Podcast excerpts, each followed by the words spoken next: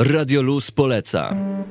Lubisz zgłębiać temat i dopytywać, a jednocześnie mieć wątpliwości? Chcesz poznać opinie ekspertów i prawdziwych pasjonatów? Daj się poprowadzić w nasz naukowy świat.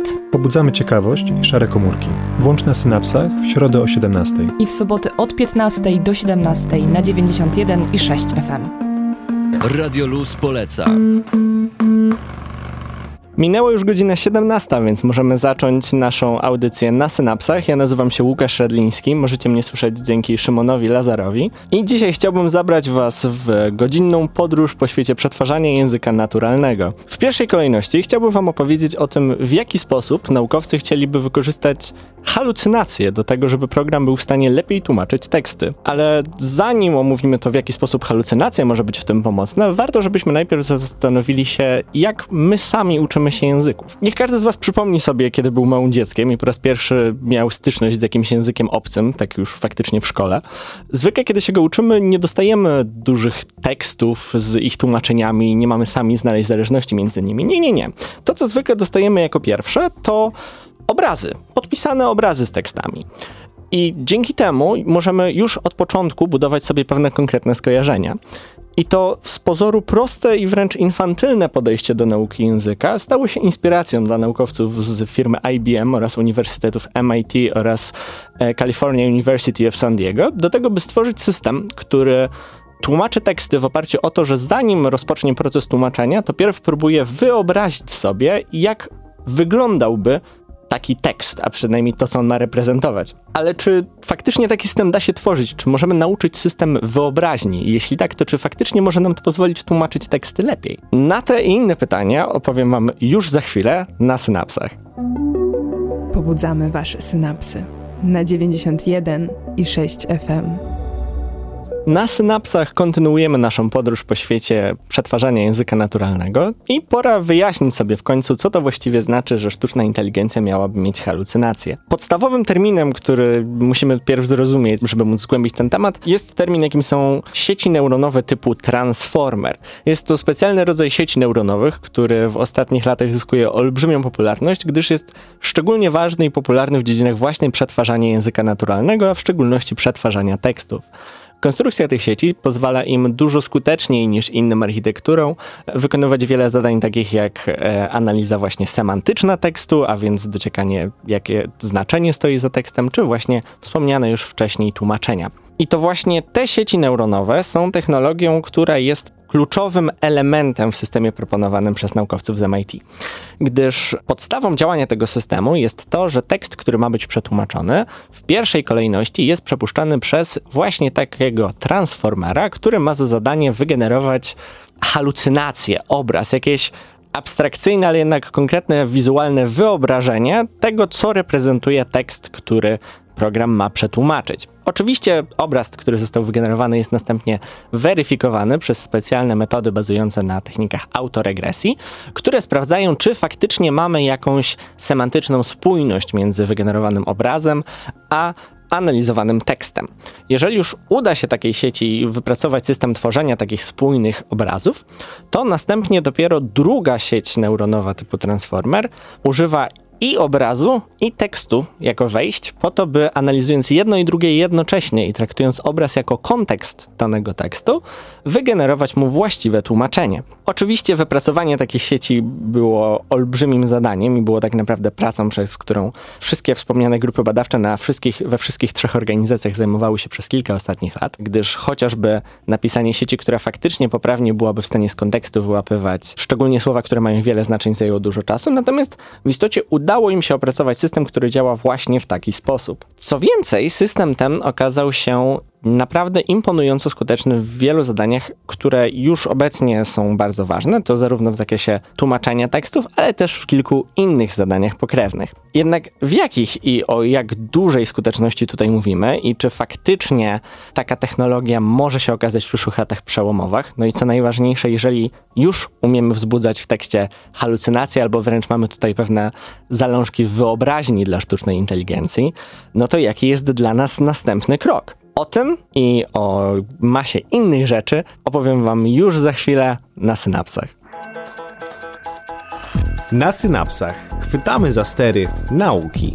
Na synapsach jest z wami Łukasz Adliński i kontynuujemy naszą podróż po świecie halucynujących sieci neuronowych. I skoro już rozumiemy, jak taka sieć działa, to możemy pomówić o efektach, o tym, czy faktycznie taka sieć jest skuteczna. Więc po pierwsze, swój system naukowcy z IBM, MIT i z Uniwersytetu Kalifornijskiego w San Diego przetestowali dla kilku różnych zadań związanych z tłumaczeniem. Zarówno dla tłumaczenia pełnych i kompletnych tekstów, tekstów z niewielką ilością danych testowych, testów z bardzo małą ilością danych testowych oraz dla tekstów niekompletnych. I co zaskakujące, dla wszystkich tych dziedzin ich halucynująca sieć neuronowa okazała się być najzwyczajniej w świecie skuteczniejsza od jednych z najlepszych obecnie dostępnych technologii w tym zakresie. To, co było dla naukowców szczególnie zaskakujące, to to, że program bardzo dobrze radził sobie w warunkach bardzo niewielu danych testowych i co ważniejsze, radził sobie nawet z uzupełnianiem tekstów niekompletnych, a więc takich, w których dostawał tylko fragment początkowy tekstu i miał sam z kontekstu przewidzieć, jaka prawdopodobnie jest reszta i jakie będzie tłumaczenie. W pewnym sensie niemalże rewolucyjne odkrycia w zakresie tej dziedziny dają e, naukowcom podstawy do dwóch kierunków badań.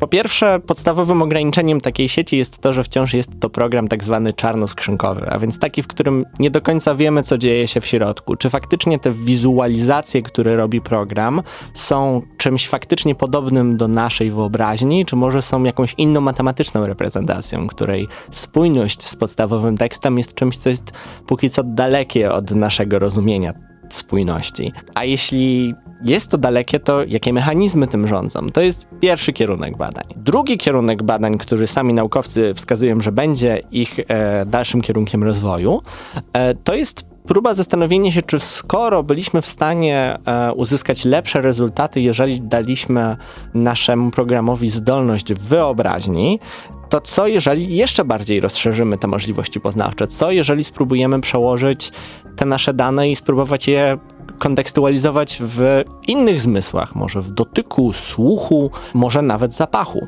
To są pytania, na które naukowcy z e, firmy IBM oraz uniwersytetów MIT oraz California University of San Diego będą starali się odpowiedzieć w najbliższych latach. A my, skoro już odpowiedzieliśmy sobie na pytanie, jak stworzyć jeszcze skuteczniejszego tłumacza, to zaraz odpowiemy sobie na pytanie, jak tego typu systemy rozpoznawania i przetwarzania tekstów oszukiwać i po co to robić. Ale o tym opowiem Wam już za chwilę na synapsach. Na synapsach. Główka pracuje.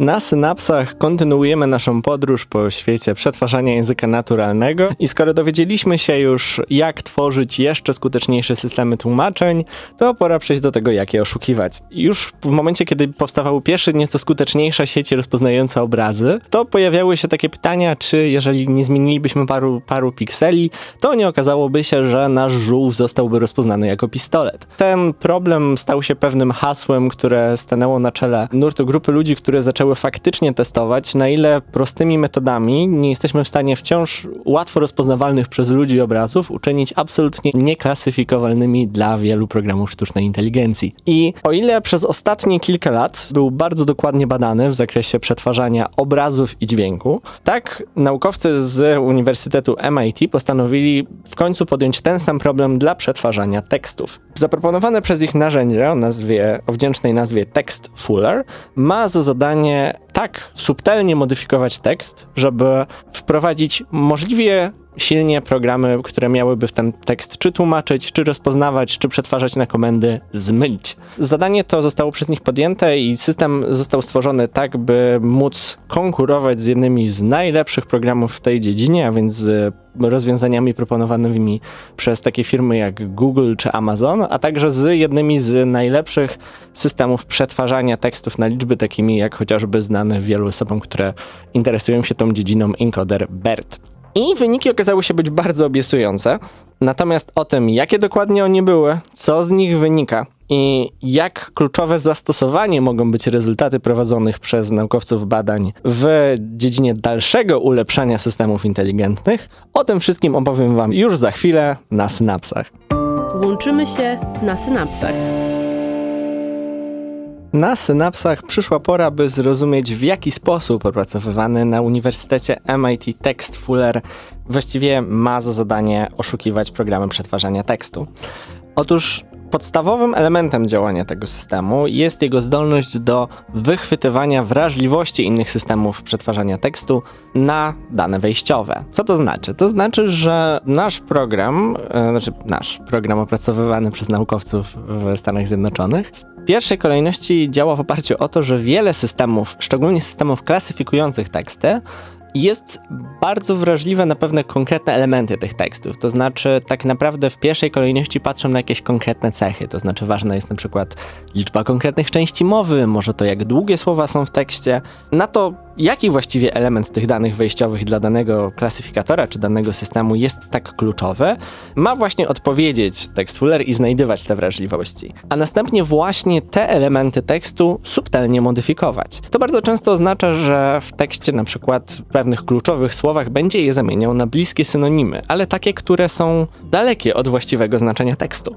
Może to również oznaczać, że będzie delikatnie zmieniał interpunkcję tekstu te zmiany tak naprawdę są naukowcom nieznane, gdyż w praktyce są one generowane tak, by po prostu maksymalizować błędy wychwytywanych sieci. I rezultaty okazują się niesamowicie imponujące, ponieważ e, systemy mające bardzo dużą skuteczność, ponad 90%, a więc e, systemy przetwarzania tekstu oferowane przez firmę Google, program był w stanie w taki sposób oszukać, że ich efektywność spadła do zaledwie 20%, e, a więc daleko poniżej progu jakiejkolwiek używalności. To odkrycie i fakt, że ten problem w równym stopniu dotyczy przetwarzania tekstu co innych dziedzin uczenia maszynowego, jest sygnałem dla naukowców, że należy porządnie przyłożyć się w tym momencie do tego, by wszystkie istniejące systemy zacząć zabezpieczać przed tego typu atakami, ponieważ można tylko wyobrazić sobie, jak katastrofalne skutki mogłoby mieć, gdyby tego typu systemy miałyby zostać oszukane w sposób celowy, taki by faktycznie wywołać jakieś konkretne straty. Stąd następnym kierunkiem działania naukowców z Uniwersytetu MIT jest e, wypracowanie systemów zabezpieczania takich sieci przed tego typu atakami oraz głębsze zrozumienie tego, w jaki sposób tego typu sieci oszukują programy i w jaki sposób takie sieci można na to uodpornić. I w ten sposób zbliżamy się już powoli do końca naszej audycji, ale zostańcie z nami jeszcze przez chwilę, bo już za chwilę będziemy się z wami żegnać na synapsach. Nauka bez tajemnic w akademickim Radiu Luz. Na synapsach kończymy już powoli naszą podróż po świecie przetwarzania języka naturalnego. Mam nadzieję, że udało mi się Was zainteresować z dziedziną, którą ja sam już pasjonuję się od kilku lat. Pozostaje mi już tylko zaprosić Was do polajkowania naszego profilu na Facebooku, do dołączenia do naszej grupy Burza na synapsach, jeżeli chcecie stymulować Wasze synapsy jeszcze częściej oraz podziękować Wam, że byliście ze mną przez ostatnią godzinę. Mówił dla Was Łukasz Radliński, a mogliście mnie słyszeć dzięki Szymonowi Lazarowi. Słuchajcie Radia Luz i na synapsach na 91 i 6 FM.